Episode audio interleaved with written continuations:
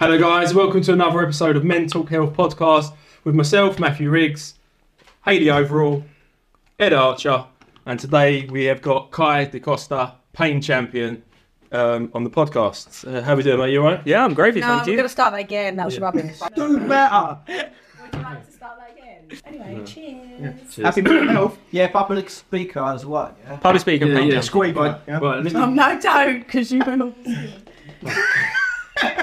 Hello, guys. Welcome to another episode of Men Talk Health Podcast with myself, Matthew Riggs, Haley Overall, Yo, Ed Archer, Yeah.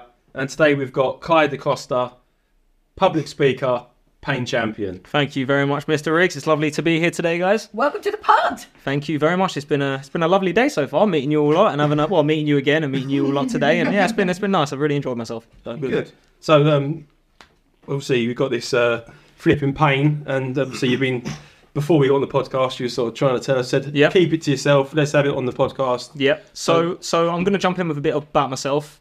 Um, so in 2015, 8th of May, I got in a road traffic accident. Used to be a mechanic. Used to work um, doing motorsport on the weekends and just doing you know HGV car mechanics, motorbike mechanics during the week. And on my way to work one day on a motorbike, got taken out by a car. Woke up. Well, I rem- all I remember is waking up in intensive care. Um, you know, a week later or whatnot. And apparently, what happened was car hit me. I flew over the car, so did the bike. First time I've ever flew. Uh, yeah, yeah, and, and the last year, it turns out. Um, and uh, yeah, it turns out that the nerve con- that controls my left arm, it's called the brachial plexus. Um, for anyone out there that wants to know, it ripped out my it ripped out I my like spinal the cord. terminology. Thank you. Yeah, it, it, and it pulled out my spinal cord, meaning that my my, le- my left arm doesn't work. It's been dead since 2015.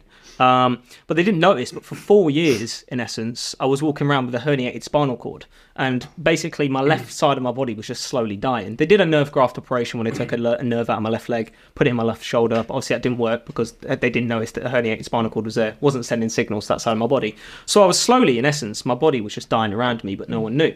And one day I went for physio on my left arm, and um, the doctor looked at both my legs and was like, "Your left leg is two two inches in circumference smaller than your than your right leg." And I you was- hadn't noticed. I didn't notice this any. Well, obviously, right. I was like, I'm not, I wasn't a gym bro at this time. I had no knowledge about. Do you know what I mean? Like, I was wasting away anyway. You know what I mean? Um, and it was uh, it was one of those things, and I was like, okay, so what what could that be? So I assumed it was because they took a nerve out of my left leg and put it in my shoulder. Yeah, but it turns out that the way it works is it the the nickel the the signals get sent down and then come back up. So it was the signal going down that was damaged. So it was from the spinal cord, and that's why they gave the scan. Noticed that my spinal cord is herniated. At this point, you know, I got back to my normal life in essence. Got used to the left arm being dead, and I managed to get to university. I was studying psychology. I was only there for two weeks when I got a call. Ring the ring. Hello, spinal surgeon on the oh, phone. no, you have yeah, literally. And I thought I finally got my life back together, and then the rug got pulled from underneath my legs again. And they said, "Yo, you you need an urgent invasive spinal operation." And this happened in 2018. Um, I, unfortunately, I went, you know what, I'm going to drop out of uni because I have to uh, for this op. And I'm lucky I did because I woke up from that surgery paralyzed from the neck down, um, which was terrifying. I was paralyzed from the neck down, but also had something called Had they given you any like like precaution that that might happen? Yeah, so when you when you go in for an experimental spinal operation, they give you a bit of paper saying, you know, if you can't piss, poo, if you can't walk, if you die, if anything happens during this operation, your family can't sue. It's on you. Like, yeah, they, you know, I can't really blame the doctor because I needed it, and it's one of those things. So um, I woke up, but thank God it was only temporary, temporary neck down paraly- par- paralysis, shall I say? Um, so within like a few weeks, a few days rather, um, my my upper body regained movement, but my legs from the waist down they were shattered. There was just there was no signals being sent, so I had to do you know a long intensive walking rehabilitation, neurological uh, physiotherapy, stuff like that. Managed to get back on my feet. Got back to university in 2019 for my first year again, but I was in agony. I was in so much pain, and I was like, why am I in more pain than I've ever been? I thought they sorted me out. I thought they fixed me. Um, you know, my spinal cord was not herniated anymore. Well, that's what I thought. And um, so I went for a few scans, and they said that where they did the surgery, the scar tissue inside my spinal cord was growing too much. I was healing too much in Yeah, essence. yeah. Um, I think God sent too many blessings that day, Yeah, and it was basically acting like a strangulation inside my spinal cord. So the scar tissue was basically causing like an internal strangulation Mm. effect, which was sending horrendous neuropathic pains to through both my arms. It's called bilateral neuropathic pain. So um, I managed to get through my first year, barely. Three, three out of five, three out of seven days a week, I was in bed. Like, see those videos of those people shaking in bed in pain, screaming. That was literally me. I, like, So this was before lockdown. Yes. this was before lockdown. Yeah, this would this would have been in 2019. This would have been really helpful for you because you could have done online learning. That would have been really, that would have been actually been Well- the silver lining. Well, if this is there the was. thing. When it, it hit 2020, And um, you know, they, they you know they say, look, you need another spinal operation. This spine, this scar tissue Yeah. is going is growing too much, and it can you know it's going to cause you agonizing pain. So you you know you need to get rid of this scar tissue in essence. Um, so I went in for the operation, and it this was in during lockdown 2020. Um, it was Christmas Eve actually because because of the pandemic there was no free hospital beds. The only time there was was over Christmas because Right. no I one actually remember speaking to you when you was going to go in. yeah, and um, yeah, and it was a, and I unfortunately woke up from that surgery waist down paralyzed again, and in more pain than ever. So I was like, wait, I'm more disabled, I'm more pain, Brilliant. and so what does the doctor say? You need no spinal op, Kai. And me, like the numpty I am, I went, yeah, you're a, you're a doctor, you're the top of your field. His name was Barry White, lovely doctor, and to be, to be honest, That's incredible, incredible surgery. Uh, well, What incredible did he- what surgery did he hope rather. to achieve this time? Well, in in essence, he wanted to get rid of my pain. Um, so I was like, okay, going for this operation. I went in for this they got rid operation. of the scar tissue. So what was they doing to you this time? Well, this this was the, they, they they tried to get rid of it a bit more or something. I don't know, Yeah, man. yeah, yeah, yeah. Oh, yeah, they obviously get paid well for these operations, Yeah, don't yeah, they? like, Um, tweak a little bit more. well, it was it was a weird one. So I um I went in for the operation. This was March seventeenth, twenty twenty one. At this point, still lockdown, and I woke up from that in more pain and more disabled than ever. And at this point, I was like, You're done. I'm Just done. You know, and well, the thing is, like, doing neurological physiotherapy is difficult. Doing it with one arm, barely any use of your legs, and in severe debilitating pain is near enough impossible. So I was like trying my hardest, but I was in a wheelchair at this point for, for over a year. Mm. I was really struggling, and, and honestly, I thought this time that was it.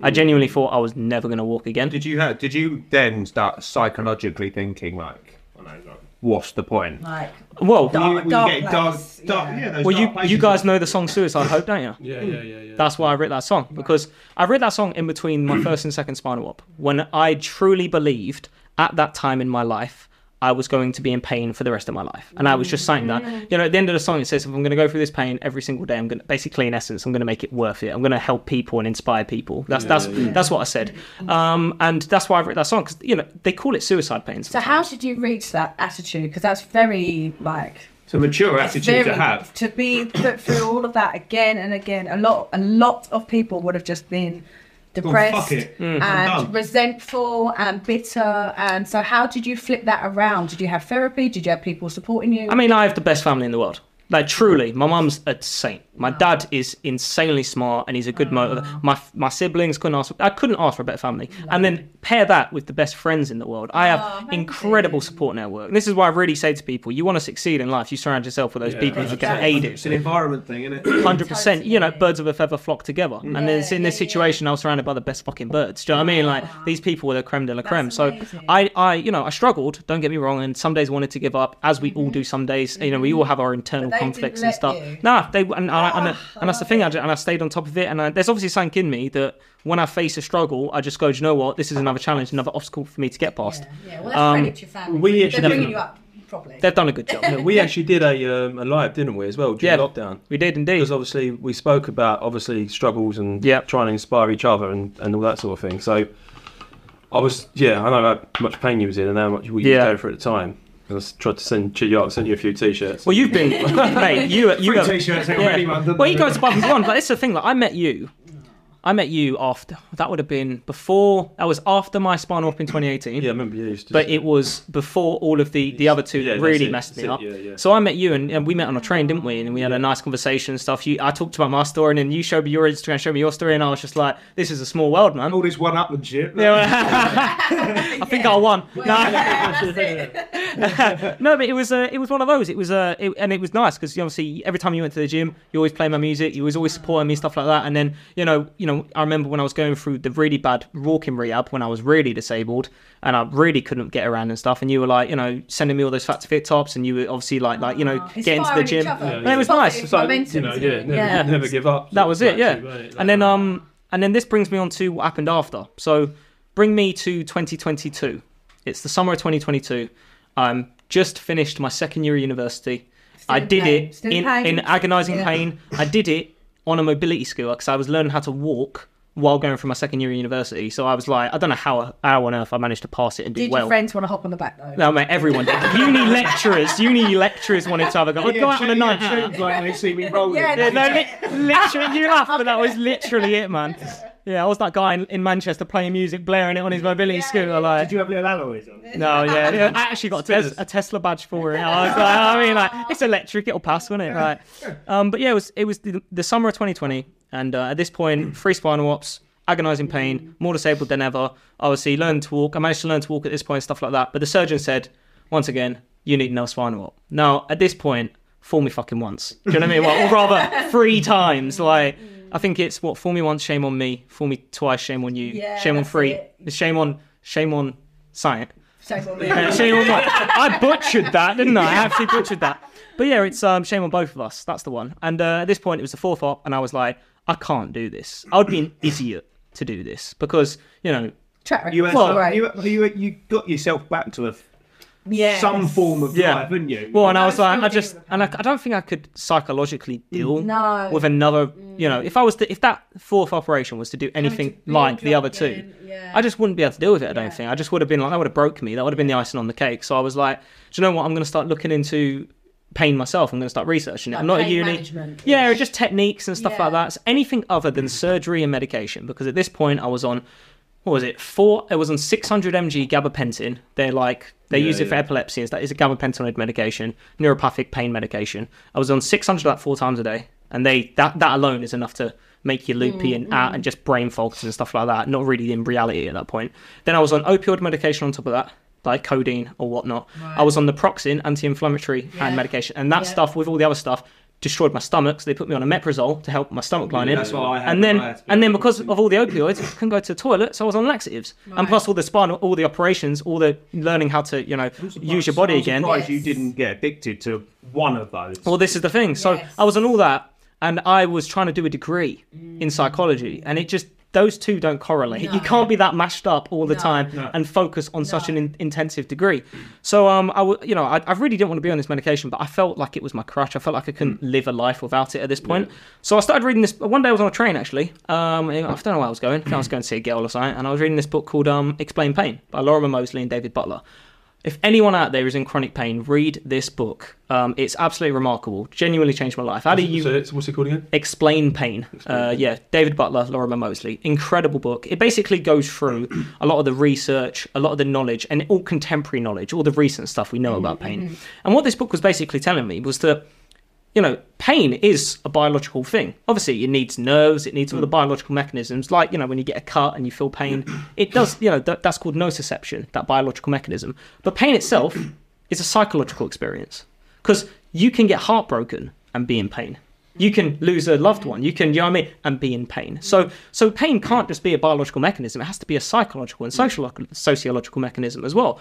So, this book was basically explaining me for the first time the psychosocial elements that contribute to pain, and it was also explaining to me that chronic pain, when it's persistent for, I think it's defined by the NHS as um, persistent pain for 12 weeks or, or more, regardless of treatment or therapies, interventions. So, chronic pain, that persistent pain that lasts longer than 12 weeks, is completely different to that acute pain when you get a mm. cut or a bruise or anything like that. Acute pain works just like this. I give you a flick, Yeah. you feel something, you get a pain, and then what your brain does is it goes, oh, there's there's there's a there's a danger. Send that signal up, acknowledge it, sensation, pain. Now, mm-hmm. persistent pain is a bit more complicated.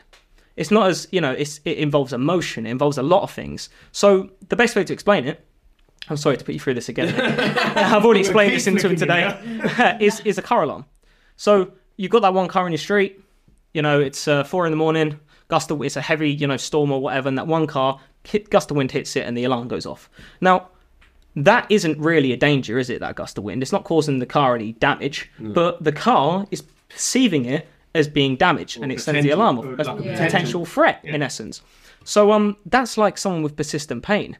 What's happened is is that that, that car alarm is more sensitive than all the other cars, and me, my alarm system, my pain system that I've developed over time and I've, we developed for evolution to keep us protected, to keep us from harm, keep us from damage, has become so oversensitized because I've been through such trauma and such threat. My body's protecting us. Well, that's it. My body's hyper protecting Yeah. myself. It's going, you need more protection. You need to be more sensitive to threat. Yeah, to the yeah, point yeah. where now I don't even need to be cut. I don't even need to be hit by a car. All I need is a gust of wind and I will get that pain. But it's the same as when you watch TV and you see a motorbike crash on TV. Mm. That motorbike crash, my brain goes, oh, you had a motorbike crash. That's a threat. So it will look at that crash get happen and I'll get a pain. Interesting. And it's like, and How I mean, your body's evolved isn't it, to protect mm. us? But that's the thing, mm. you, you know, your prefrontal cortex is the part of your mind that you know is is is you in essence. It gives you a personality, stuff mm. like that. It's you know, it's the newer part of our evolved brain, and it's like it's a lot. It's a very complex system. It has all of your memories, all of your you know past traumas, all your happy stuff, everything. Your whole existence is is comprehended in that part,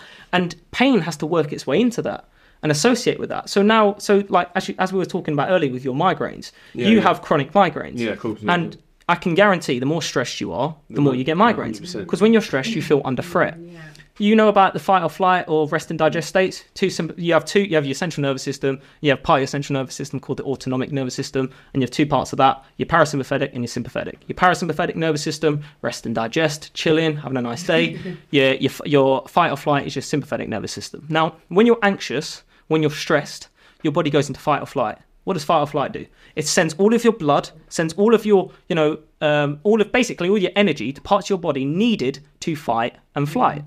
Um, but that means it's not sending blood and, and all the energy to parts of your body used for healing, for resting and digesting. so what we tell people in chronic pain is you are running in fight or flight constantly. You are living a stressful life. Primal, isn't it? Yeah, you are yeah, running, yeah, you're, but yeah. you're not get, letting yourself get out of it. And imagine you're in pain. You you get you get a chronic pain, and you've been on chronic pain for eight years. You get a shoot. What are you gonna do? You're gonna sit there and go, "Whoop to doo doo da, I'm in chronic pain." No, you're gonna be like, "Oh my being- god, I hate not again! like- I hate this. Is this never gonna end?" You're gonna Yeah. catastrophize it. Yeah. What does catastrophizing do? Exactly what- That makes you more stressed. Yeah. That gets you amped up, elevates it and it gets you in more pain. That is just exactly with my migraine. So I get one and I hate them. I literally hate them with a passion. And Yeah. when I do get one, I get so worked up about it that I've had one Yeah. That I end up stressing myself out about it. And then I go through the whole rest of the week after I've not after when I haven't got a migraine, thinking about getting another migraine. Yes. So I spend the whole week thinking it's going to come in a minute. It's going to come in a minute. It's come. and then that is what induces it because Yeah. you're not your body is then you know it, this is the thing like neurologically on a, on like a you know endocrine level looking at your hormones and stuff like that when you're stressed when you're frightened you release cortisol norepinephrine you know all these hormones and stuff like that these mm-hmm. fight or flight hormones Yeah. they get you amped up so if that's if that's what's putting you in pain it's easy to know what's going to take you out of it you need to learn to relax you need to learn to engage meditative practices in your life you need to learn. Sounds easier said than done. well, this is doesn't it? it's and the thing is, it's very idiosyncratic. Hmm. Your what makes you chill and what makes me chill are completely Yeah. different Yeah, things. There's not a magic pill. There's not a magic. This book, Yeah. this flipping pain recipe, it's six key messages, but it's not a menu of how to get out of pain. It's not a guide because mm. that's up to you. You need to figure out what makes you tick, and you know what I mean. Because for me. I can watch the, the TT on TV and see a crash, and I'm in agony. Yeah. But you, you're not going to get a mi- mi- migraine looking at that. That's not your thing. You're not connected Your stress is probably yeah. linked to you know pr- you know maybe falling back into overeating or maybe you know picking up a bottle. Or family. Do you know what I mean? Or like families, kids. yeah, your kids, Yeah, everything yeah, like that. There's, yeah. do you know what I mean? There's your triggers are completely different to mine. So totally. you need to figure out through, and this is the thing in life, be it losing weight, getting rid of pain, and everything. Everyone wants a magic pill. Oh. Unfortunately, Instant gratification. Yeah. if you want to get there, it takes hard work, determination, and a lot, and a lot of energy. And and so for me, it took a lot of reading, it took a lot of knowledge. But that's why I'm so proud to be working with these people flipping pain because we're now a public health campaign um, that goes around teaching people in pain and healthcare professionals. Because you'll be surprised actually how many people, how many surgeons like mine don't know about the psychosocial elements of pain. Oh, sure. Well, yeah. thing is, a lot of surgeons they're very. I mean, that sounds really harsh, but they see people when they're on the operating table. Like I've spoken to surgeons, I've known Yeah. doctors. Effectively, they take that emotion out. They don't see a person. They just see. Well, you can't. It's, No. they effectively You're cutting work- them up. like a bit of meat. Like literally, this is what I've got to do, and mm. that, and you can't, you can't, you're not, you're not allowed to link that with emotion because then obviously, as, as a surgeon, you can't link so like doing surgery Yeah. with emotion because you're not going to be able to do it. Well, that, that'll put you in fight or flight. You know what? the surgeon in fight or flight, running there jittery. You're like, gee, the you'll end up like me then, wouldn't you? Like, it's just, it's, it's not the one man. So So they have to specialise in that specific area. So, like, this is it. this is. I'm, I'm not obviously not. what they do is amazing. I was- I mean, and I- I- No, I was just about to 100%, and there like, is a G- need, like there G- is a need GP, for example, surgeons. It's very general, very Yeah. general. So how, and you know, But I think when you have that surgery, I think you need. Let's not go there. I think you potentially then need to be a team in place when you have surgery. Not just here's a surgeon, here's the ward, here's the pain management, go home. You Yeah. need you need that link between the pain management, that kind of psychological aspect. Well, that, that's what they call MDTs, multidisciplinary, um, Yeah. i- you know, teams basically. Like that holistic. Yes, view. and that's it. Yeah, yeah, and that's why yeah. every time you now go Yeah. to a pain clinic, Yeah. they've got psychologists there now. Yeah. Yeah. Because they because that That's catastrophizing modern. It's- thing. It's very well, modern. well, that's what we're trying to get out there. We're trying to, you know, I work. I, I was doing a lot of work with. Um, this is a very long name for a group, but it was the Manchester Neuro Rehabilitation Community Care and Patient Group. I hope they Yeah, anagram that. yeah, they, they, oh, Jesus Christ, I don't think they did, you know. Um, but and that group, that was a group that worked in Manchester, and I worked with it. It was like a board of patients that worked together to try and uh, help and improve neurological rehabilitation services in Manchester.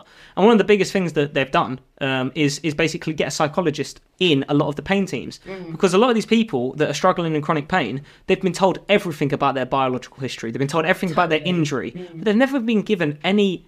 You know, support Or- or for the chance to- psychological things yeah. that they've been through. Yeah, yeah. Imagine, you know, I mean, if we treated PTSD as just, you know, uh, a fight or flight, you know, it's not even that. But it's just, um, what was it? We used to call it shell shock and mm. stuff like that. These people are just worried. We didn't really look into it and stuff like that. And I think a lot of the time we're doing that with pain. We're looking at it as this biological thing, and we're ignoring mm-hmm. the huge complexities that play into it. Mm-hmm. And it's, you know, it's one, of, and that's what I really want to dedicate my life to at the moment. I'm doing obviously a master's in health psychology. I want to become a pain psychologist at one point. Working with flipping pain. I work at a physio clinic where I've done a, I've done some research looking into the links between personality and chronic pain, which was really cool. That's because really interesting. because ha- it's, I'd love it's a deep dive. I'd love for you to Yeah. to assess our triggers to see. Yeah. Do you know what I mean? I'd well, this is the that. thing. When I'm qualified, that's what I want to do. retreats. That's the way you're to do that.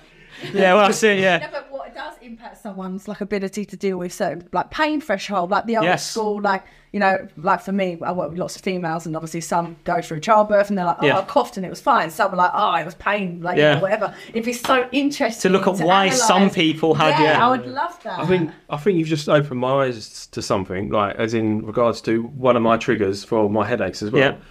Um, obviously, I lost a lot of people recently, like over the Yeah. last sort of four four years. I lost a lot of family, like yeah. A lot of family, like brother, dad, nan. yeah. I remember the the And bad I, my family's not that big anyway, so I struggled. And actually, be open with you guys. This week, I've obviously mm. to you, I've yeah. struggled massively, like mm. emotionally. I've been an absolute wreck. Yeah, man. This week, I really Sorry to hear struggled. that. Really, am. Mm. And um, I get, I find it hard when my wife goes away. Yeah. Because I always think something's going to happen to her, like the worst is going to happen to her. Well, So which it- makes sense so, given. so if she's got to go somewhere. I don't know. She's got to do, or she's on the road. She's traveling a lot, hmm. something like that. catastrophize. Yeah, I always That's it. think the worst thing is going to happen, and I end up getting myself so worked up. Like when she went went to France and whatever, Yeah. I got myself into such a state. I had the worst migraine. I Yeah. literally was so ill. I was. I, there was nothing wrong. She was fine. She, you know, everything was fine. But it's But I- just yeah. but now Panic. I realise what you've just said. I feel like I've had a, a therapy session. With you. Hey, I glad I don't could know. go. It's just there. That What you've actually said. What you've actually said. It makes sense. Do you know what I mean? It Um, does make a lot of sense. Well, the thing is, a lot of look, a lot of this is it's it's not common sense because it would be past that in a way, but it is very logical rationalism. Mm. None of it is totally. none. Of, you don't need. This is the thing that like we tell that, people. like out there hippie thinking. Is no, it? but it's the thing. Like people see this, see, yourself. people see this as an alternative holistic therapy type thing, and I'm like, it is in, in some sense, Yes. but. I'm not going to prescribe you a herbal supplement. I'm not going to say, you know, get, I'm fair, just going to tell you the basic understand. And this is why one of the messages, yeah. I the wanna I believe it's the, that in a I believe the fifth key message. This is it. Understand your pain can be key, because for me, that book, that understanding, was the thing I needed Mm, to realize that I was my f- thinking. light It was bulb my. moment, isn't it? It was a eureka moment. dude. Yeah. I, I literally look back at it like it was yesterday. It's so mm. vivid in my mind oh. because it, you know, eight years. This is what's crazy. I had three spinal operations. I had a nerve graft operation. I had all the neurolog. I had three stints of organ rehabilitation. I had to, you know, all of the nurses, GP, psychology, all of the appointments, consultant appointments, all of that that happens within eight years of being as disabled as I was and, and mm. in much pain as I was. And that book was the first time my pain It felt validated. you. Yeah. That was the first Yeah. time I genuinely had knowledge and I went, this actually makes sense. It's a bit like a diagnosis and a confirmation, isn't Yeah. it? You just go, ah, that it, it's putting reasons behind it, isn't it? Well, I, I had a moment um, where before I had this knowledge and this awareness that, that flipping pain give and explain pain give, I had a moment where I thought I was like the biggest empath in the world because I would see someone like in pain on TV and I'd get pain. Yeah, you'd have this And I'd be like, and I was like, I oh my your god, I am yeah." literally feeling your, I am an empath of the most, do you know what I mean? The creme de la creme. Yeah, yeah, yeah. I was like, these dreads are doing something. I'm picking up the signals of life. I was literally amazed. And it was, and it was, and I thought, and that's that's what my thought process was until I read this book and learned something about mirror pain, which is makes sense. You see the trigger, you you see that thing, your body thinks, oh, that relates to your triggers, relates to your threat, what triggers Pain's your pain, again. and Yeah, it triggers the pain. yeah, yeah. So then it's like, and, it, and it's just, it's that simple. Yeah, it's not that I'm picking up the psychic No, energy no. through the TV and all that. it was just, it was just, oh, Your that's a trigger. threat. Yeah. I'm under threat. Yeah. Body thinks I'm under threat. Cortisol, boom, pain, Yeah, done. yeah. And it's crap. But then the beautiful thing about that, if you're conditioned to experience pain and you're conditioned to have Mm. these triggers, you can decondition yourself. Mm-hmm, So that's why the last message is recovery is possible. Mm-hmm. Because counter to what people think, look, people, you know, I still get pain. I still get chronic pain. I still get flare ups. You know, I, I still go through it, but I am recovered because Mm. I live a normal life. I go to the gym five days a week. I eat well. I socialize. I, po- I live. I'm happy. I have my life back. So what do you do with your pain now? What's your So I d- obviously, uh, um, so a big part of it is sleep. Uh, just like anyone who goes to the gym, as you guys know, if you're not Oh, I love sleep. Almighty. Yep. if you're not recovering properly, there's no point in engaging in the exercise in the first place. So it's like sleep is the part, you know, the state of mind that you need to recover. It's Totally. it's the creme de la creme of It- rest and it is, digest, especially that REM and deep sleep. You get REM sleep and deep sleep, you are going to be lifting better tomorrow. You're going to be happier tomorrow. You're going to have better mental health, everything Yeah, like that. So you know, sleep is a huge part. Um, I do a lot of yoga and a lot of meditation now. Um, normally in the morning, first thing I wake up, I like do yoga and stretching because that Creates that your state for the day. it does, and it's So, it's a really yeah, lovely way to start the day. Um, there's thing obviously nutrition is a huge part. If you're eating loads of crap food that's inflammatory and it's you know it's not then your Gonna body's make you feel crap too. exactly, and it's going to give you the brain fog. It's going to put you down. Yeah. Too. It- biscuits are good. Key. hey, everything. ev- everyone needs a workout. biscuit once in a while. yeah, it is. Well, it is bulking season. so- Yeah, I'm- I'm loving bulking season. I didn't realise what bulking was. I didn't realise you just yeah. eat loads of beautiful food and go gym and worried about it in the summer. I didn't realise that's what it was. But it's eating good food. Yeah. that misconception, like you said. That's it. Physical and mental health, the whole thing. Yeah, The it's it's just shebang. it's just look if you're living a healthy lifestyle and you're giving your best the you know giving yourself the mm. best fighting chance at this life, everything's gonna come be gonna be better. Your mental, your physical, your pain, everything's gonna come. It's gonna become better. Now that doesn't mean everyone's different as well. Mm-hmm. Some pe- some people out there are physically broken, and this this is what they need to know. There are people out there that have got a lot of pain because there is an injury that they need seating to. Hundred percent, yeah. yeah. But if they've had persi- fibromyalgia, is a great example of persistent pain. Endometriosis, a Mm-hmm. great example of persistent pain. My pain, neuropathic chronic pain, stuff like that. There is pains that, if you're watching some, if you're watching TV and you, it, it relates to your triggers and your your pain ignites. That is not a biological mechanism. Mm-hmm. That is your mind. That is a you know, your your mind is the god of your whole body. It It's very dictates everything yeah, to you. so powerful. Well, there's this cool there's this cool thing in Explain Pain that talks about obviously every medication you've taken in your life. That medication actually isn't helping. It's how the medication works with your body and It the masks. neurotrans. Well, that, but that, those those medications you take work with receptors in your body that you already have, and that means that like a good one is uh, opioids. Um, we look at um, morphine. Yeah, morphine. do you know what an endorphin is? It's an endogenous Mm-hmm. Yeah, morphine. yeah. It's a naturally occurring morphine. Yeah. It's a painkiller that your body naturally produces. So if you have the best pharmacy in your head, why do you need to go to the pharmacy in the first place? You just need to unlock the mind I'm a big states and engage in the practices that help induce those. so you go to the gym and you run 40 minutes on a treadmill and you'll tell me your endorphins aren't running. That's it. your endorphins will be running and you will be be in fair, less to pain. get to 40 minutes on a treadmill with me, that is a miracle. Yes. to be fair, Hey, mate, get that if I can do it, you ain't got an excuse, have you? Let's be honest. yeah, I'll get to four minutes and I'm I'm done. So But Yeah. that's the thing. It's, it's it's just realizing that you know you have all of these utensils in you. We have been evolved. Totally. We are our, our ancestors s- went through way worse things than we will ever go through. Mm-hmm. We have been blessed with this time. yeah, and but this their. Wi-Fi ever come down. But that's it. But that's the thing, and they did that because they developed through evolution the mm. mechanisms in themselves to get past Totally. these situations. They went through the most stressful, the you know the the, the really bad environment. Like, even like you think very close to home, like Yeah. our generations that aren't so far away, No. they had lots, like lots more to deal with than what we do. Well, that's. I was just talk- I was just staying at my granddad's last night because I was you know down in Essex and I was just like you know and he was telling me stories and stuff like that. Saying you Yeah, know, yeah, yeah. and I was saying like we really I, when I was speaking to him and he was telling me these stories, I really realised how good we got it. we have. We I really do, really deeped how good we have it. Mm-hmm. But that doesn't obviously get rid of issues and the mental health crisis and stuff we're going mm-hmm. through. It just makes I think people need to show more gratitude to the life we've and been build given. resilience, and that looks different for each person, Yeah. doesn't it? I agree. Well, it's mm. like Here, here. the resilience I gained from from my journey through pain and disability. And look how we like. look at you now. yeah, like, I'm glowing. I'm loving Yeah, it. I'm never. I would go through it Yeah. again and again. If someone, if I got started back of life and someone showed me this journey so far,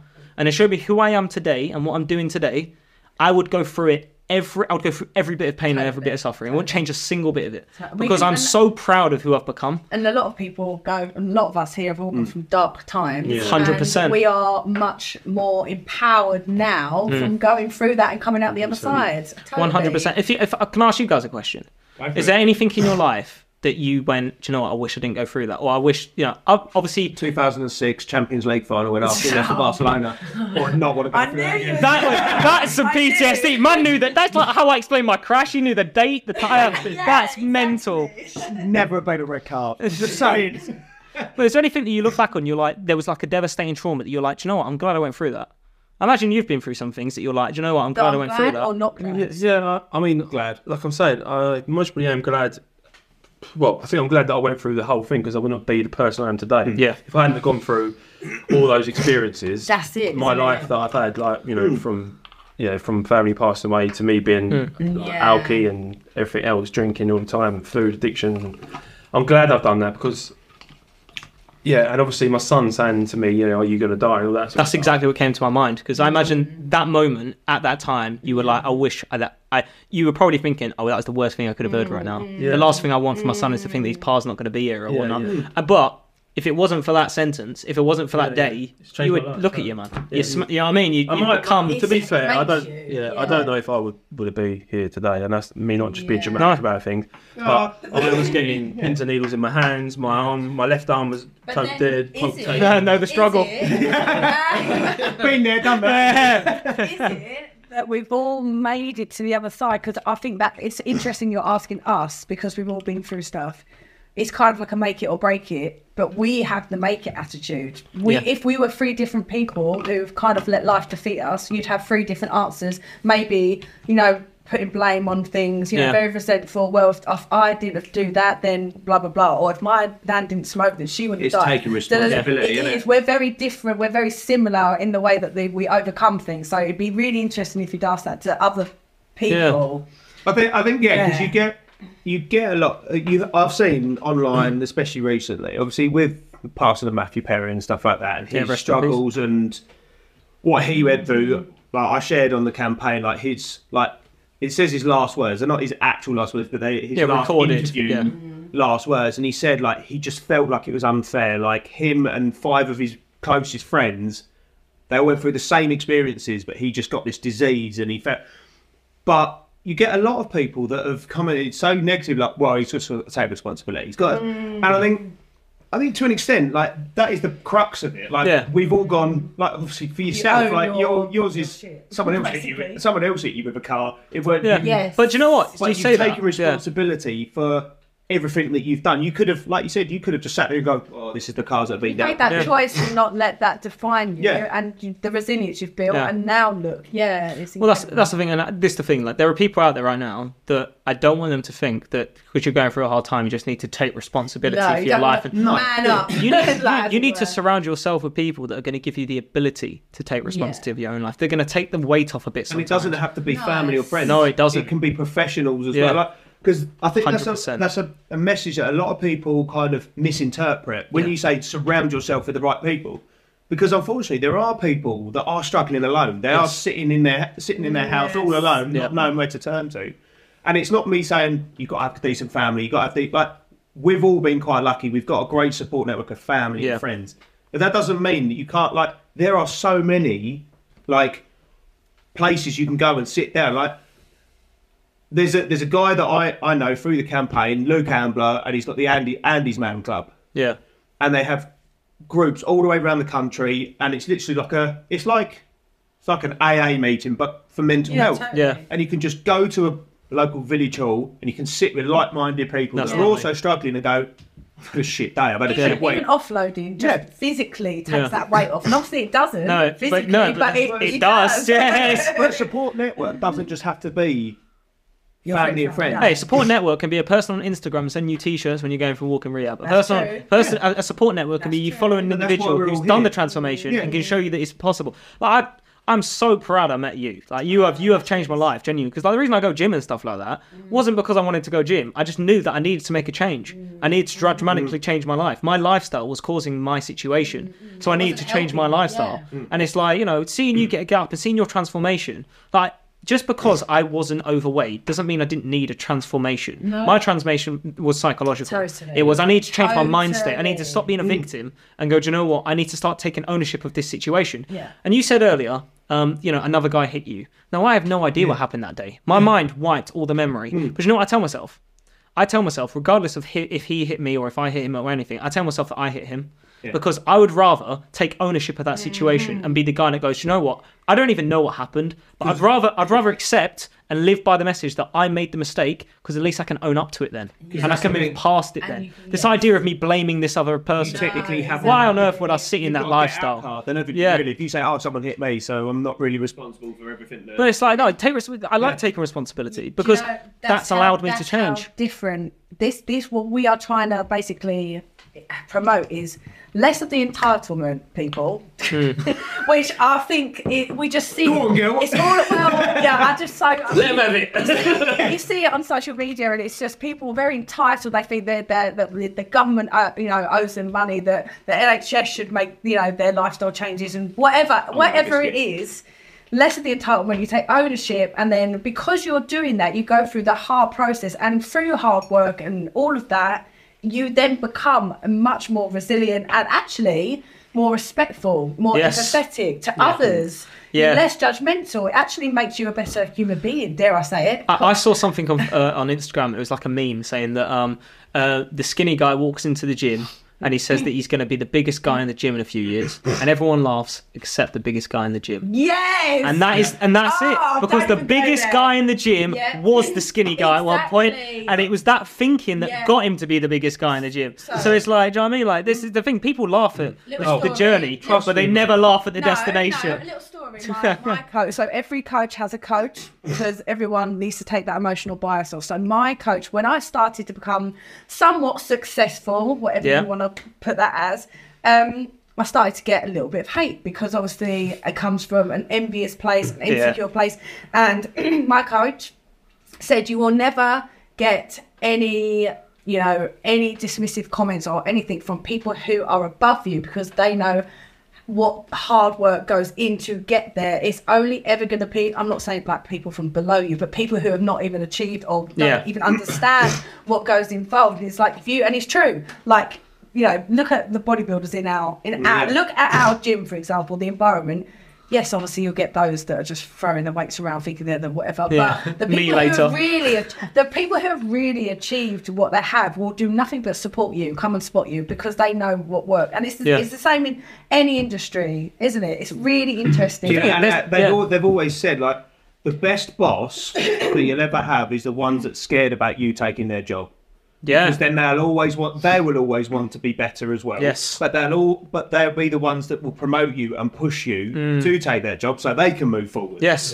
yeah if my, If you- if, yeah if my clients surpass me i've done a brilliant job Yeah, That's mate, you. you look You. good. That's it. that is Yeah, literally. You've done the. Yoda. You've Yeah, gone yo. that is You know what I mean? Like. that is it Yeah, I mean, I had that for all my transformation. When I first started it, um, people laughing at me, I bet they were. even a, but like you know, Ridiculous. looking at me, going, "Oh, yeah, you've done me." Time. Yeah, but you were you were at the gym though. Mm-hmm. yeah, mm. yeah I mean, You're, you're already doing Yeah, more but- distance on a treadmill than someone that's sitting at home doing sort Yeah, but they're like, you know, oh, how many times have you done this before? You know, even friends like, Yeah. I don't really, mm. uh, you say you're dis, you know, a lot of friends I don't see anymore because they're Yeah. not really friends. They just want you to piss up at them. Uh, no, yeah, I, I know Yeah. those all too Supporting well. your. Exactly. I know that all I, too well. yeah. they're laughing at me. Oh, we ain't gonna do this, ain't gonna do that. And then, you know, now they ask me questions. How? You know, first of all they doubt you, and then they Oh, actually they doubt. take that pill, Yeah. don't they, man? See, see, the way you turn around and go is because of you. Yeah, you that's done it. it, man. Yeah, That's what every pushed me. time. That's it. Someone- that hate is a good motivator, isn't it? Uh, trust me, every time someone laughed at me, every time someone took the piss, every time uh, that was just more fuel for my fire. The The, burn. be- the best the best way is to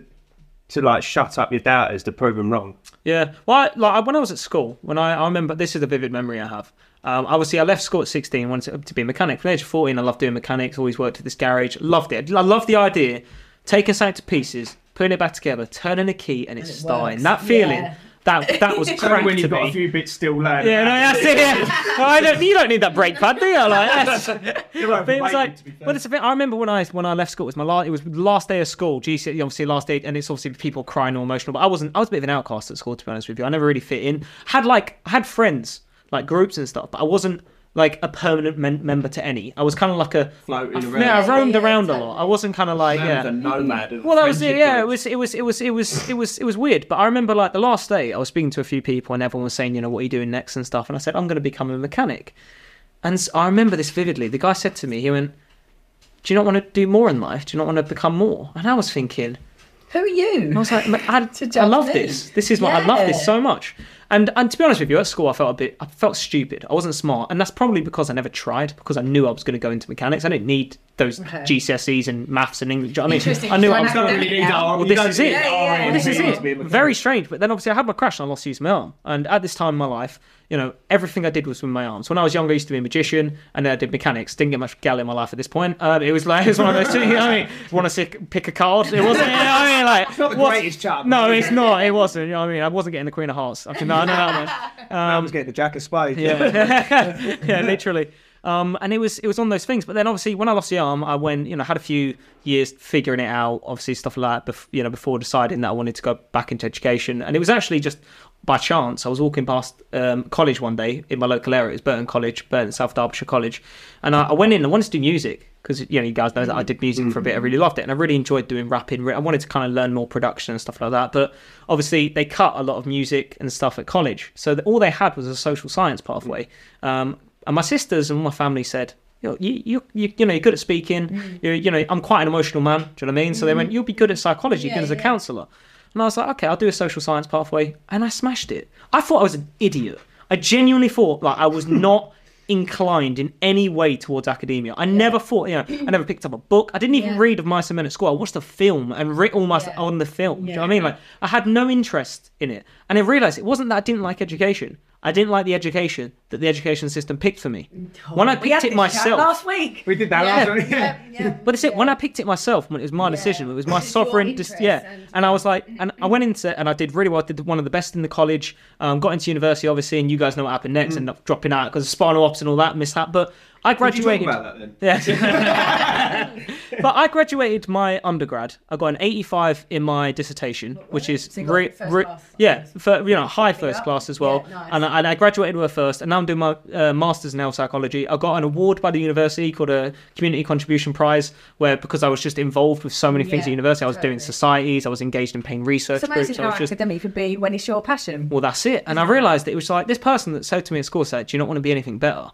I don't know what they're doing now.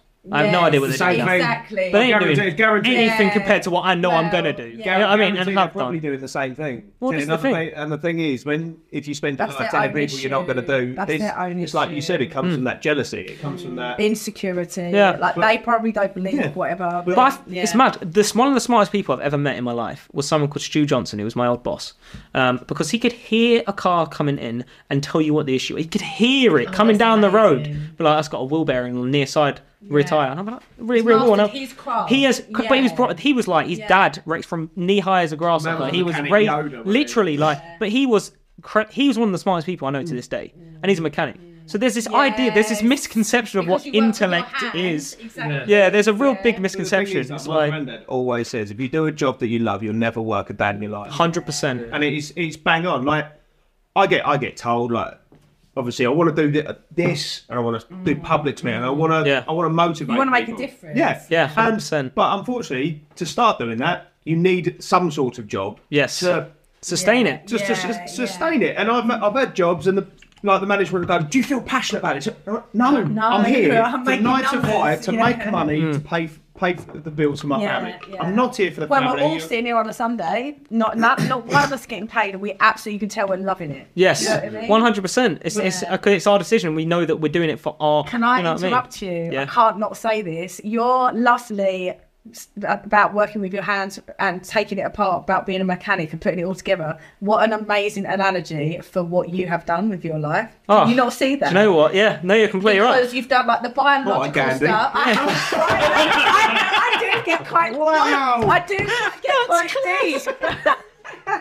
I do get quite things so because love biologically you were hit and hit again and hit Yeah. again, and so you've literally pulled yourself apart. To be fair, not all the parts your- come out Yeah. Well, I left some of the brake pads and bolts out, didn't I? Like, yeah. yeah. But near You can take the guy from the mechanic. You can't take the mechanic out of the guy. You know what I mean? Like- Near enough, that love for putting it all back together is exactly what you've done. No, it, it is. And, And the thing is, I would, I am never going to regret doing mechanics. I, l- my mates to this day, every other week I get a text from one of my mates saying, "Mate, there's there's a noise in my," and I will still be able to Come and diagnose it. with the I, st- car, I can still, I can still diagnose. Obviously, I can't. You know what I mean? I, I'll struggle with some bits because a lot of mechanics is two arm jobs. You know what I mean? you're like, but I know exactly there what the issues that are, and it's it's a Turn life skill. key, I can press Yeah. a horn that's bang. Yeah, you don't want me driving, mate. No, but, uh, but it's like um, you know that that life knowledge and that experience, I'm gonna cherish for the rest of my life. And this thing is, if I ever make it and I ever have enough money to, you know, to sort myself out, the first thing I'm doing is getting myself a lovely yard and I'm getting it a nice garage out in the back with a nice ramp. And I'm just gonna buy old classic cars that are completely done. And I'm just gonna, in my spare time, That's gonna be take patience. hobby. I'll just Yeah. go in there. Douse himself in engine oil Yeah. and just live the dream. Well, that's it, mate. Because it's like, do you know what I mean? Like, I love it. There's something Yes. about it. It's just a really lovely. do, do you know, what, I mean? My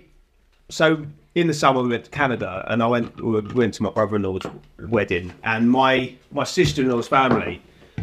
Well, all the guys, literally wherever they live, they've got a garage. Yeah. And they just have like well, there's a beer fridge in the corner. A bit of therapy. Well, literally, he goes out there just to escape. I Yeah. think most of the time, he hardly ever does any work. Yeah, he just turns the radio on, Just stands puts the in the noise on of a mechanic, smashing hammers, and just, He just sits lays there there. with a hammer just Yeah. banging the side for a little while. But I think I think it's for some people like even that little bit of therapy. It's That just, links back to what you were saying though about everyone being different and finding your way of mindfulness. Like for me, dancing makes me feel free. Yes. Like it makes me feel free and I lose myself. So for people it might be like mechanics that you, Yeah. you find something that you love Dancing and that's don't make me free. where makes me feel stupid. that is my, my Can imagine me dancing, That's no coordination love. in my legs. Yeah, it's his dad dancing, so his dad jokes. That's his dad jokes. That's his passion. Yeah. no, that's my first love. So that's where I switch off, and you, like you're saying, just you just that is my mindfulness. Yeah. It's not a colouring book. That's not my thing. No, it's not. You know? That's the thing. Like for me, like music is a huge. That for like look, Yes. when I didn't, when I felt like I exhausted all of my interventions, when I've done with surgery, when I've done, what did I turn to? I turned to music. Music. Mm. Because for me, I needed a way to get it out. I needed a way to process. Yeah. There's no better way of processing your trauma, processing your trauma, than putting it into a rhythmic style, analysing And it, and putting it on a beat. Exactly. And same as dancing. Yeah. You're feeling Yeah, it's, yeah, yeah, it's, yeah. it's, it's, it's animalistic. Yeah. It's innate. Do you know what I mean? that It's- bit started. to be fair, I, I did like I play the guitar. Like Yeah, I I saw. don't, I don't play it well. But I, I play it. But you love it. Yeah, and like people go, "What can you play then? Play me a song." It's like, no, I'm not going to play it for other people. Like literally, Yeah. when the That's house is empty, thing. I can sit there and I'm playing in front of hundred thousand people at Wembley. Yes. Like I'm rocking out. But as soon as someone walks in the door, no, that's no, no, Yeah. that's- Well, do, you- do you know what phenomenological flow is? So the Sanko, there's studies, there's a philosophy, there's, there's a, yeah, sounds like a medical exam, doesn't it? Um, but for, so phenomenology is a is a school of philosophy. It's a it's a it's a, like an approach to philosophy, and it's the approach where it's phenomenology is the lived experience. So in science, in you know, it's physics, they have the objective and the subjective experience, and physics is looking at the objective reality, what goes on behind the scenes, um, and then you have psychology, which is looking at the subjective experience, what goes on in here, and phenomenology looks at um, that there's no difference between the objective and the subjective. It believes that doesn't exist. It believes that your life, what you go through, is just what you perceive in your mind and your eyes. So this experience, the, what we're going through right now, what you're perceiving is phenomenology. But there's this moment, um, be it at the gym, be it when you're playing music, be it when you're dancing, where you feel like nothing can go wrong. You feel like you're so in the flow that Yeah. time doesn't exist. Yes. You are so in it, and that's called Yes. phenomenon. And you know, there's a direct correlation between jobs and people that work jobs in which enrich them and bring them into that phenomenological flow state and mental health, happiness, and you know, and mm. competence in daily life. Because if you are constantly getting in a flow state where you feel like nothing can go wrong, almost time to euphoric, isn't yes, it? it is. Yeah. It is beautiful, Yeah. and I get that when I freestyle. So when I do when I do rapping, when I do music, when I get into like a, when I'm with my mates, we're doing a cipher or something, and I just get into this freestyle. I feel like nothing can go wrong. I just start rhyming, and I'm gone, and Yeah, no one it. else is there. Nothing. Reality, everything has Totally. ceased I feel like to saying, exist. I feel like saying to him, drop some lyrics. Yeah, yeah. Spit a few bars. Well, that, and but it's the thing, like, and it's just it feels so real and so innate and so right. And my dad always tells me like when he was yeah. doing, when he- my dad won the uh, British uh, Karate Championship uh, in, two, in the year 2000. A lot of my family, my, my cousins, my uncles. like, oh, I, I, I'm not the best at fighting. They just got to sweep the leg and I'm gone. Do you know what I mean? Like, but. uh, when younger, Yeah, I did a bit of you cry when I was younger and stuff. you? Yeah, it's, it's very in the family. Yeah, do you know what I mean? yeah, It's um, but I, you know, my dad said that he his phenomenological flow state was that when he was, you know, when he was doing the judo, doing the karate, and he was in that mind. And you know, some people it's when they're, you know, under a bench and they're pushing up. some yeah, people when they're on the treadmill. Some yeah. people it's when it's rapid. Yeah. But I can guarantee you,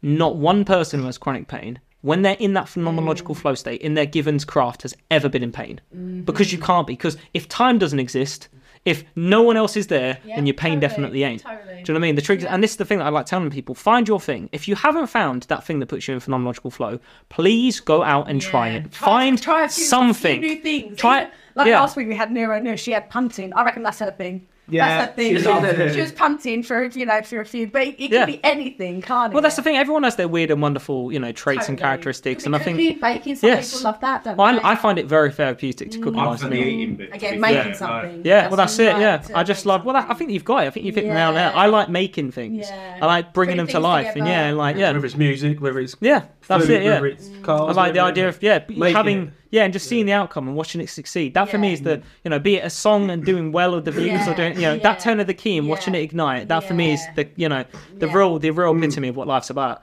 But everyone's different, and I think Yeah. that's the one thing that I really really need to preach in regards to pain, in regard to mental health. Your life is your life. There is not going to be a magic pill. It doesn't matter what industry you work in that is going to solve your issues. No, it doesn't matter what it is. There's No. nothing out there that's going to solve your issues. And we're all going to have issues. Yeah, that's the and it doesn't matter if you've been hit by a car. You can. It doesn't. There is trauma in everyone's life, and it's subjective. My life, my trauma, is no more than any of your traumas. They mean it's no more valuable because it's my life and my subjective That's experience. very humble. No, it's Like, true, though. Been a, No. an awful Yes. lot, but I know what you But mean. you're but you're thinking yeah. objectively. You're thinking, oh, am, oh, oh, I I'm gonna. But it's, you can't do that because it's like, how is you? You're still thinking objectively, but mm, through I your know- subjective know, eyes. So it. Do, do you know what I mean? You're Like, right, because because people do compare, and that- that's not. well, it's like, look, I'd rather Right. lose an arm than a brother. Oh, Do you understand? Yeah. My every God. day of the week. I would marvel. I would any Yeah, day of the week. totally. So, so this is the thing. You can't. There's no comparison No, in trauma. There's no yeah. comparison in this stuff. Mm. It's hard. Everyone's going through their battles.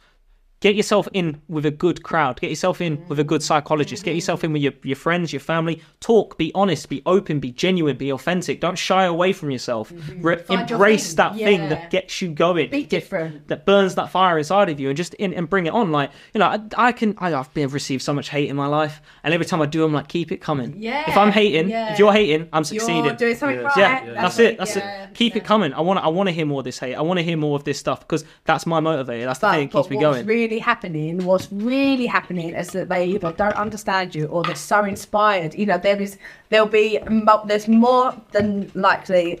You've got so many supporters. There'll just be this small percentage that don't understand, can't deal with it, they can't relate. Whatever their issue is, comes from an insecurity or hmm. envy. There's always going to be that. So the, the sooner you come to terms with that, you, you're kind of free. And you think, What? Anytime I've ever been like aggy or hateful towards someone, it's when when I've been in a bad place.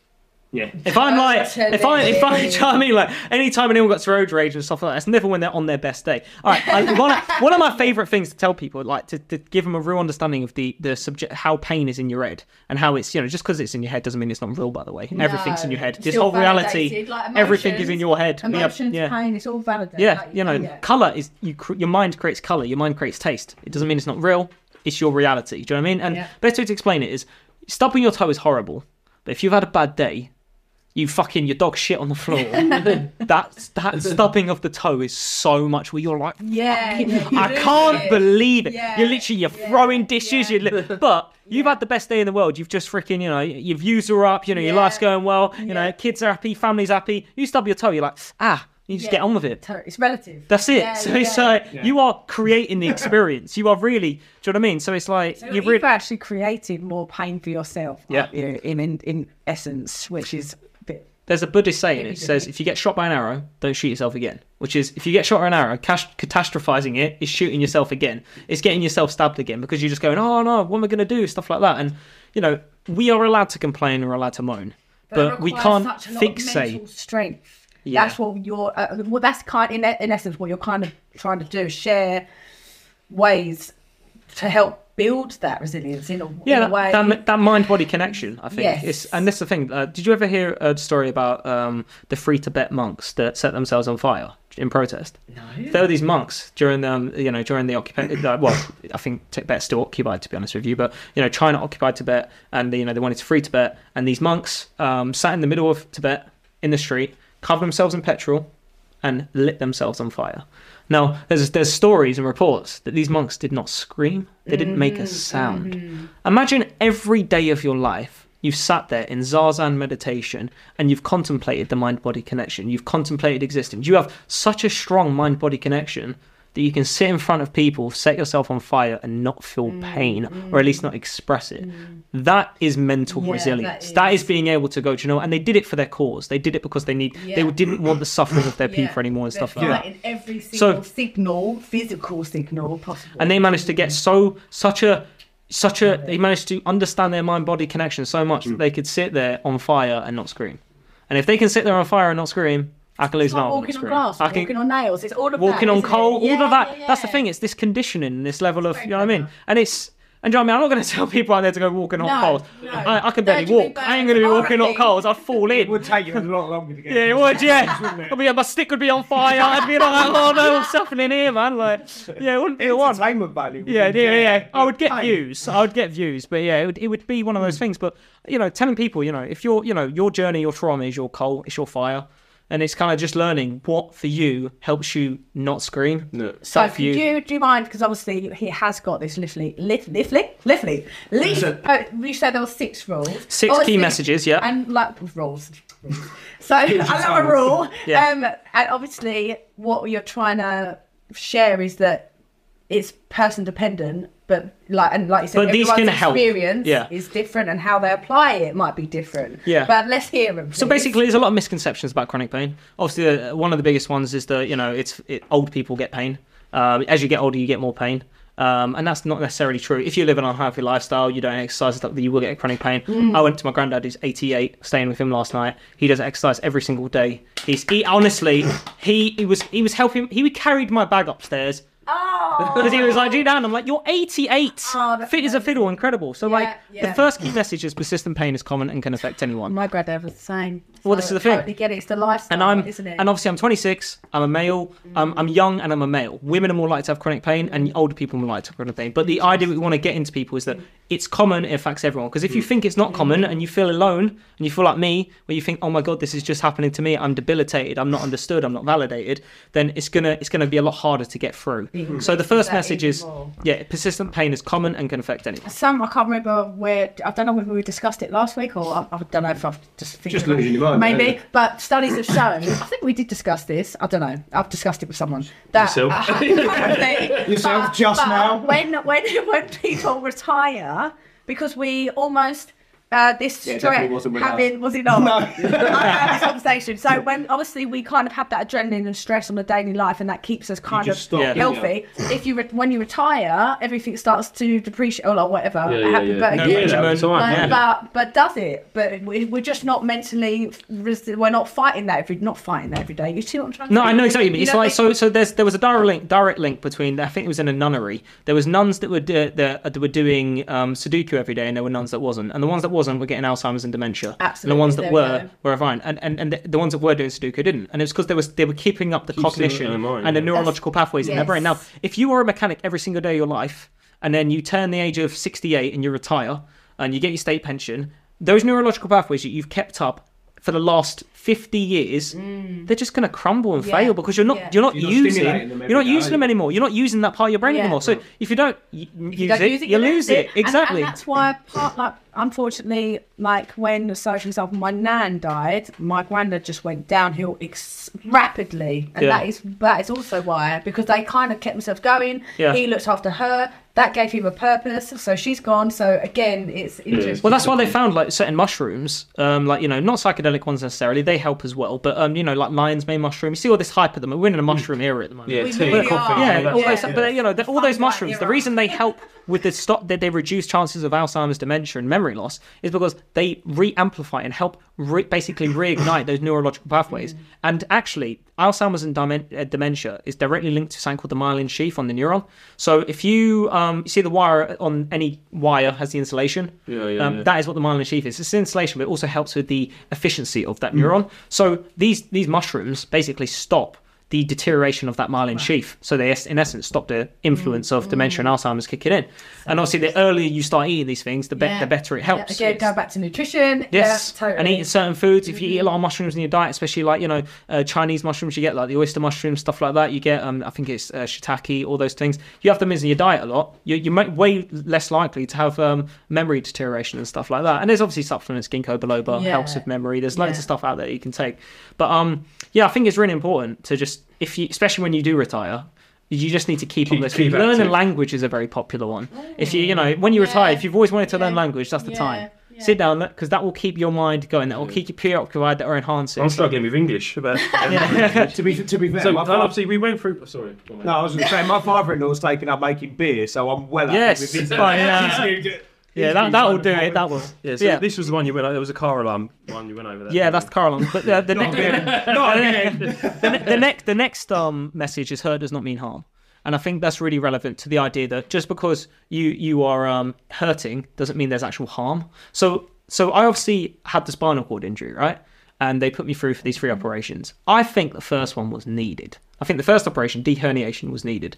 But I think the persistent pain was not coming from there being scar tissue in the spinal cord or anything like that. I think the pain was coming from all the trauma and the horrible mm-hmm. experiences I went mm-hmm. through, through losing my body, mm-hmm. losing my job, losing my life, losing my identity. Yeah, yeah. I was under a lot of stress and stuff like that, and obviously linking into the fight or flight thing.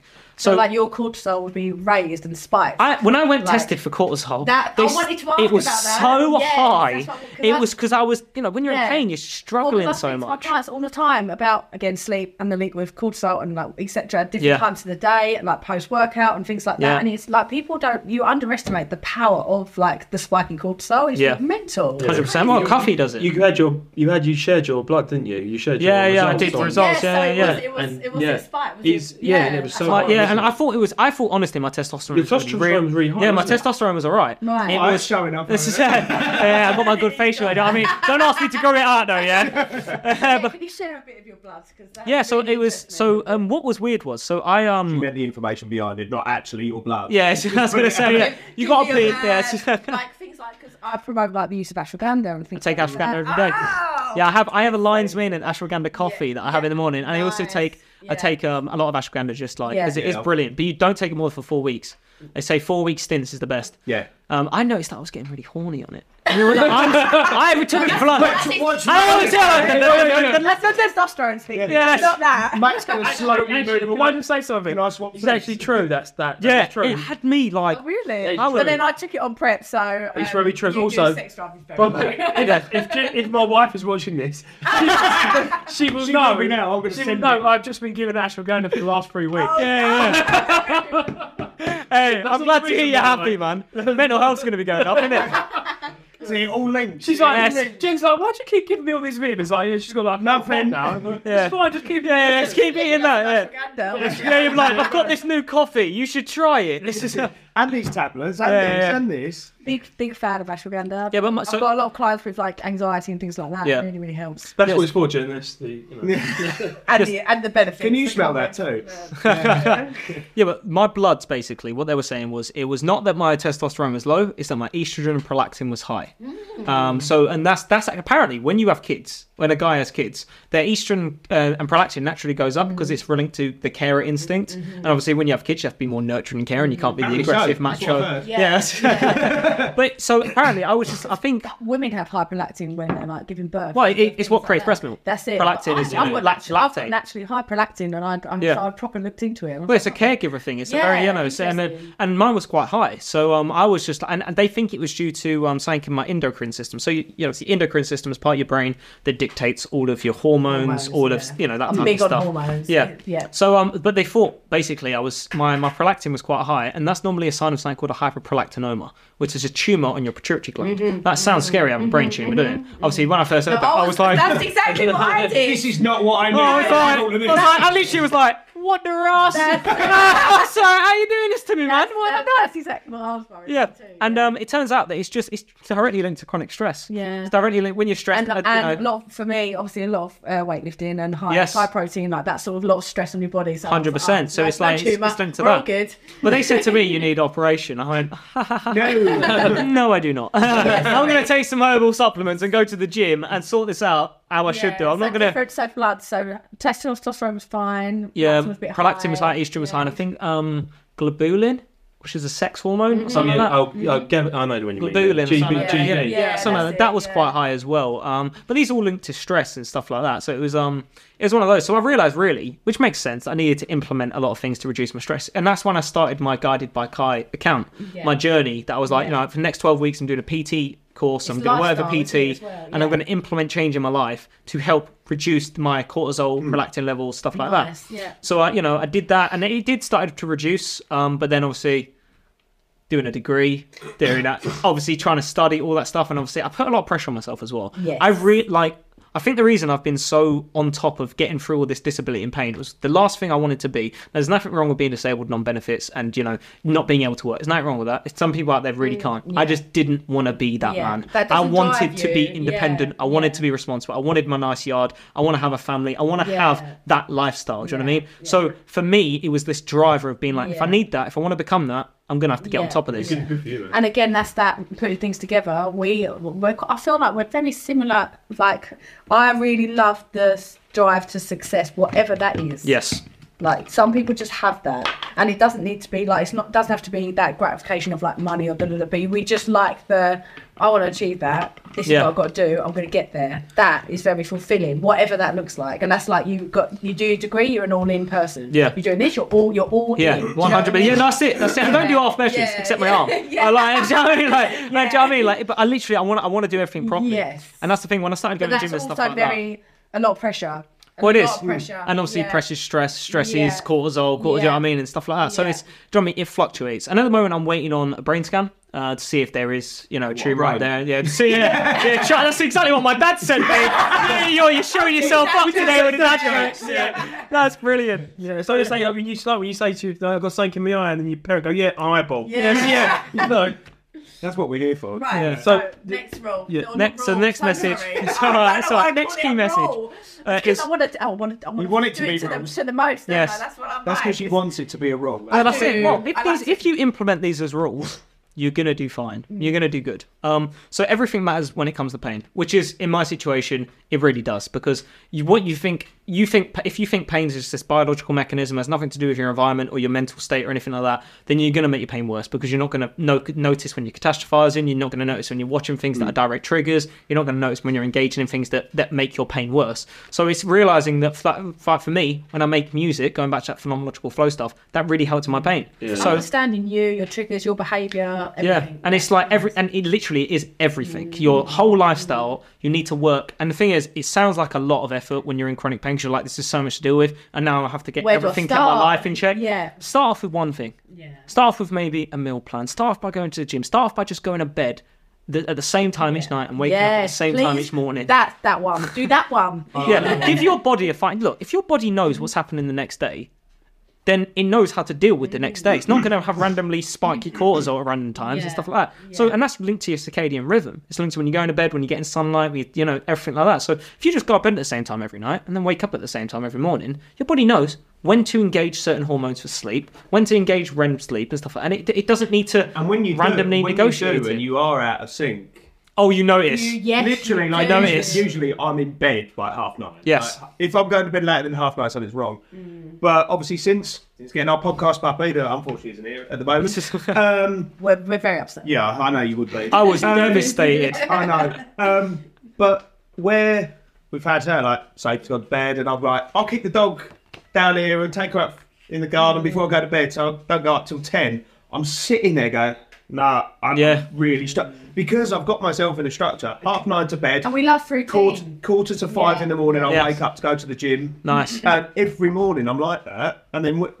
when you're out of sync, you're Yeah. just like, Yeah, that's wow. why a lot of, and again, this is not um, a scientific whatever, but it probably is actually somewhere out there. People on shift work will find quote unquote life like weight management, like weight stress, Yeah. they'll find that harder to deal with because they've not got that nice. Have you have you sleep. seen um, any documentaries about prison? I love it. So so like. I'm quite dark. Do you wanna go, dear? no, no, but it's really. She likes it to a point. I, Yeah. I really find that interesting. Well, the thing yeah. is, have you noticed that prisoners have the most regimented lifestyle in the world? Mm-hmm. They have to go to bed at a certain. They have to do. They have. They have to eat at a certain. They, exercise their life is controlled externally. Yeah.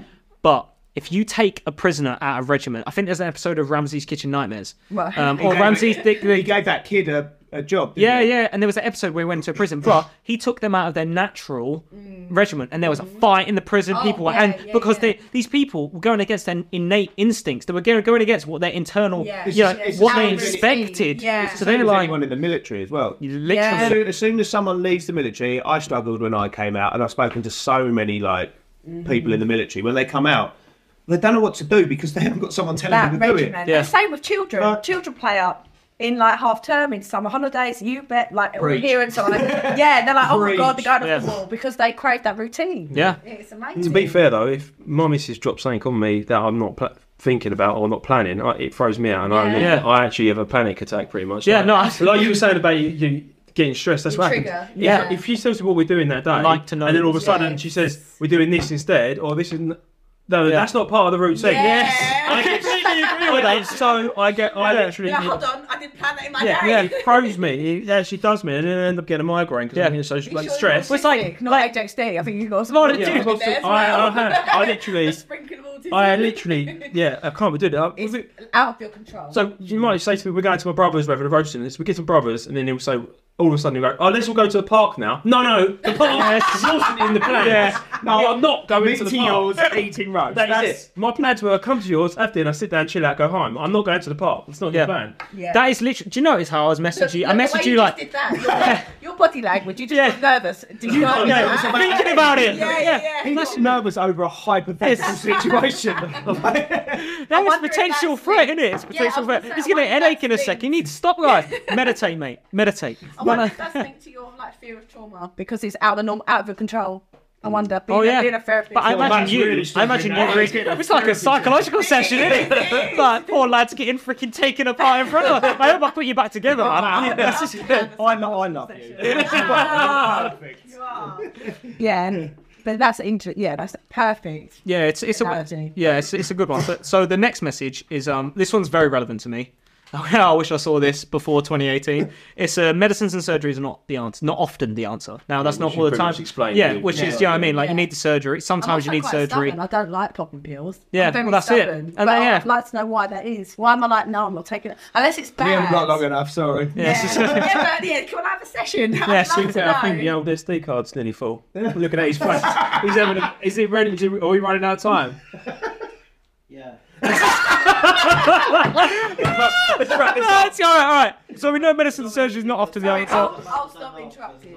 Obviously, we've been through understanding your pain can be key. I had the book, I understood it, stuff like that. And we've actually been through a bit of recovery is possible, that you can actually recover. So that And is all Also, the where messages. What's your page? Where's Guided by Kai? Where- Where- Uh, on Instagram, and I'm also starting a podcast soon, going to be called the Guided by series, where I'm going to be talking to people about And their I'm life. inviting myself on hundred percent, too. you're all coming on. There's no doubt about that. invite. Hundred percent, and that's going to be weekend in Manchester. yeah. booked. Oh, definitely. We'll have a party then as well. some that'd great be- gyms. There's some great gyms in Manchester. Manchester. I live next door to one, to be fair. So it's yeah, the Y Club. But there's some really co- there's some actually there's a female bodybuilder I need to show you after this called called um, Gabby. She's she's really cool actually. She Nice. does and Very yeah, cool. there's a lot of people there. But yeah, Yeah, I'm gonna let it wrap it up because otherwise Yeah, more lads gonna have to get we- another I'll SD video card. it innit? first. gonna Yeah, cry. but before before we go, I like to finish. I like, I like a format. She likes a on the structure, pod- I do. Okay. so well, yeah. Anyway, so we, we know where to find you. Indeed. If you could, I know you've just gone through the messages. Check me out, not rules, messages.